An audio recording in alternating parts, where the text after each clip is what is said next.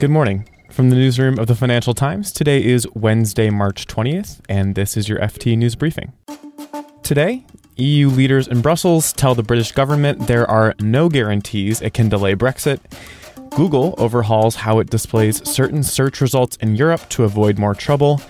Another round of US China trade talks are scheduled for next week in Beijing. And FedEx shows the effects of a weakening international economy. Then the FT's Kadhim Shubber explains the latest in the fight between Tesla chief executive Elon Musk and the Securities and Exchange Commission. I'm Eric Krupke, and here's the news you need to start your day. This is Alex Barker. I'm the Brussels Bureau Chief. This is a very big week for Brexit. We have a summit on Thursday with all of the EU leaders in Brussels. And at that point, we'll discuss for the first time whether to extend Britain's membership of the EU and delay the point of Brexit, which is supposed to be on March 29th. There's no sign in Westminster of a majority yet coming together to ratify the deal. The frustrations are huge on the EU side, and Theresa May will be bringing a request to extend to this summit.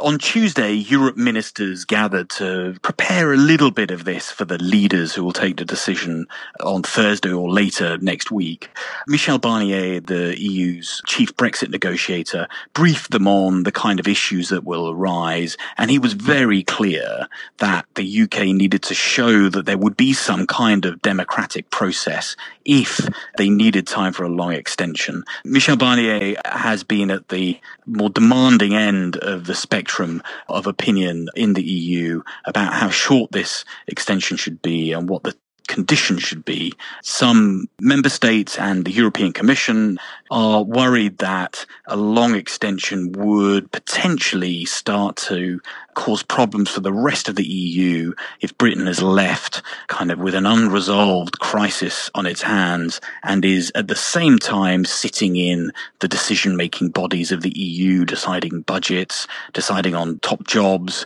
with its own commissioner, and potentially even holding European elections in May, even though it would still want to leave within a year or so. Meanwhile, in London, Prime Minister Theresa May's cabinet is split over whether the UK should request a long or short delay to Brexit. Mrs. May's allies said they expected she would seek a short delay, just until June 30th, to allow her to try to pass her deal next week. Google is overhauling how it displays certain search results in Europe, and it's going to give Android users a choice of browser and search app. The tech giant is trying to avoid yet another probe from the EU. They've been locked in a series of antitrust battles for 10 years now. Today, Google will be fined in its third antitrust investigation. Google has already paid 7 billion euros in fines in two other cases. In an effort to avoid another probe, the company is making preemptive changes to how it treats rivals in job searches and local services searches. It's also developing plans to ask new and existing Android smartphone users which browser and search app they want to use.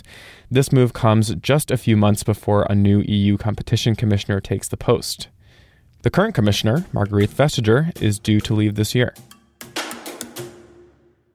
Next week, US President Donald Trump's top trade negotiators will travel to Beijing. They'll try to resolve the remaining sticking points in talks to end the trade war with China. The meeting is expected to pave the way for a final deal to be sealed by the end of next month if a breakthrough is reached. The US and China have been haggling over a number of key issues, including how a possible trade deal would be enforced. Mr. Trump hoped to conclude an agreement by the end of this month at a summit with President Xi Jinping at his Mar a Lago resort. Chinese officials have been adamant that Mr. Xi wouldn't want to participate in a summit with Mr. Trump unless all main issues in the trade talks had been agreed. They want to avoid a scenario where Mr. Trump could walk away at the last minute. Here's Mr. Trump on Tuesday during a joint press conference with Brazilian President Jair Bolsonaro. China's going China's going very well. Talks with China going very well. Thank you everybody. Thank you. And FedEx is showing the effects of a slowing international economy. The shipping company reported quarterly results below its own expectations on Tuesday. FedEx is seen as a global bellwether of economic activity, and it lowered its full year earnings outlook for the second time in four months as it battles weaker global trade growth. Shares in FedEx are down almost a third from this time last year at $171 each, including a near 6% fall on the latest results. And here's a closer look at a story we're following. Tesla chief executive Elon Musk is facing even more pressure from the U.S. securities regulator. The Securities and Exchange Commission has asked a federal judge in New York to hold Mr. Musk in contempt of court. The FT's U.S. legal and enforcement correspondent, Kadhim Shubber, explains the ongoing battle between the SEC and Tesla. This whole saga begins last summer in August 2018. Elon Musk takes to Twitter and he tells the world that he has a buyout deal for Tesla and specifically he says, quote, funding secured.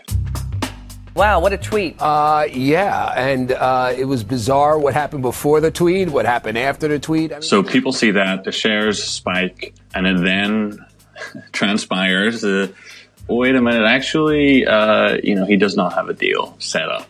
The Securities and Exchange Commission begins investigating and then quite quickly, September 2018, the SEC sues Elon Musk and accuses him of fraud. Just to be clear, this is a civil case, not a criminal case. After they sue him, you know, he backs down and they come to a settlement just a few days later. Elon Musk has to get pre-approval for any tweets that contain material information about Tesla. He has to get that pre-approval from a, a lawyer. And then in February this year, Elon Musk goes on Twitter again and he tweets about the number of cars that Tesla is going to make in 2019. He said it made zero in 2011, and this year it's going to make 500,000. Uh, very quickly after that, he has to correct it slightly. 500,000 is not the exact right number. The SEC writes to Elon Musk, it writes to Tesla, and says, Hey, what's going on with this tweet? Isn't he meant to be getting these things pre approved? And Tesla and Elon Musk uh, write back and they say, um, actually, you know, the tweet, this tweet, this incorrect tweet about the number of cars, uh, wasn't pre-approved. Uh, the SEC goes back to the judge who agreed the the settlement last year, and they say Elon Musk is violating the settlement, and you should hold him in contempt of court for doing that.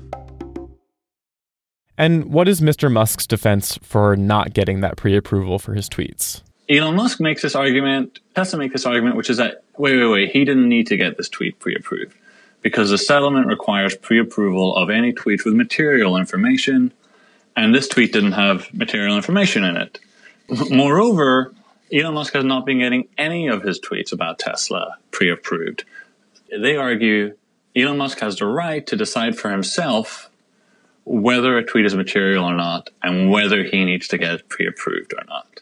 Elon Musk also makes some other arguments. He argues that, well, you know, the SEC is overreaching. It doesn't have the powers to try and hold them in contempt of court. They're acting unconstitutionally, that he has the right to free speech, and that the SEC is trying to suppress that. How did the SEC respond to that? They are just astonished by. I mean, specifically in the filing that the SEC made on Monday, 18th of March, they said it was, quote, stunning to learn that this is how how Elon Musk and Tesla had interpreted the settlement. What are the next steps in this case? There's a couple of things we could see. Both parties are going to have to ask the judge in New York about whether there should be a hearing about this issue. And then after that, the judge will have to decide whether he is in contempt or not. And if the judge decides that he is in contempt, then he will have to, you know, have the option to impose certain remedies you know, we're not in the realm of, you know, Elon Musk is going to jail or anything like that. It could be that there are, you know, additional fines levied. It could be that there are, you know, additional there are changes to the settlement that may make it more restrictive. And I guess the question is whether any goodwill, perhaps, you know, the SEC may have had towards Tesla may be getting sapped by this argument that they're having about whether he's following the settlement or not. You can read more on all of these stories at FT.com. Today we'll be following the Federal Reserve as it wraps up its March meeting. Investors and economists are confident that the U.S. central bank will leave interest rates unchanged. This has been your daily FT News Briefing. Make sure you check back tomorrow for all the latest business news.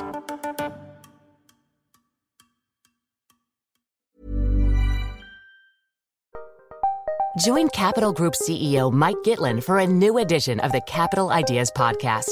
In unscripted conversations with investment professionals, you'll hear real stories about successes and lessons learned, informed by decades of investment experience. It's your look inside one of the world's largest asset managers. New episodes are available monthly. Subscribe wherever you get your podcasts. Invest 30 minutes in an episode today. Published by American Funds Distributors, Inc. Hi, I'm Daniel, founder of Pretty Litter. Cats and cat owners deserve better than any old fashioned litter. That's why I teamed up with scientists and veterinarians to create Pretty Litter. Its innovative crystal formula has superior odor control and weighs up to 80% less than clay litter. Pretty Litter even monitors health by changing colors to help detect early signs of potential illness. It's the world's smartest kitty litter. Go to prettylitter.com and use code ACAST for 20% off your first order and a free cat toy. Terms and conditions apply. See site for details.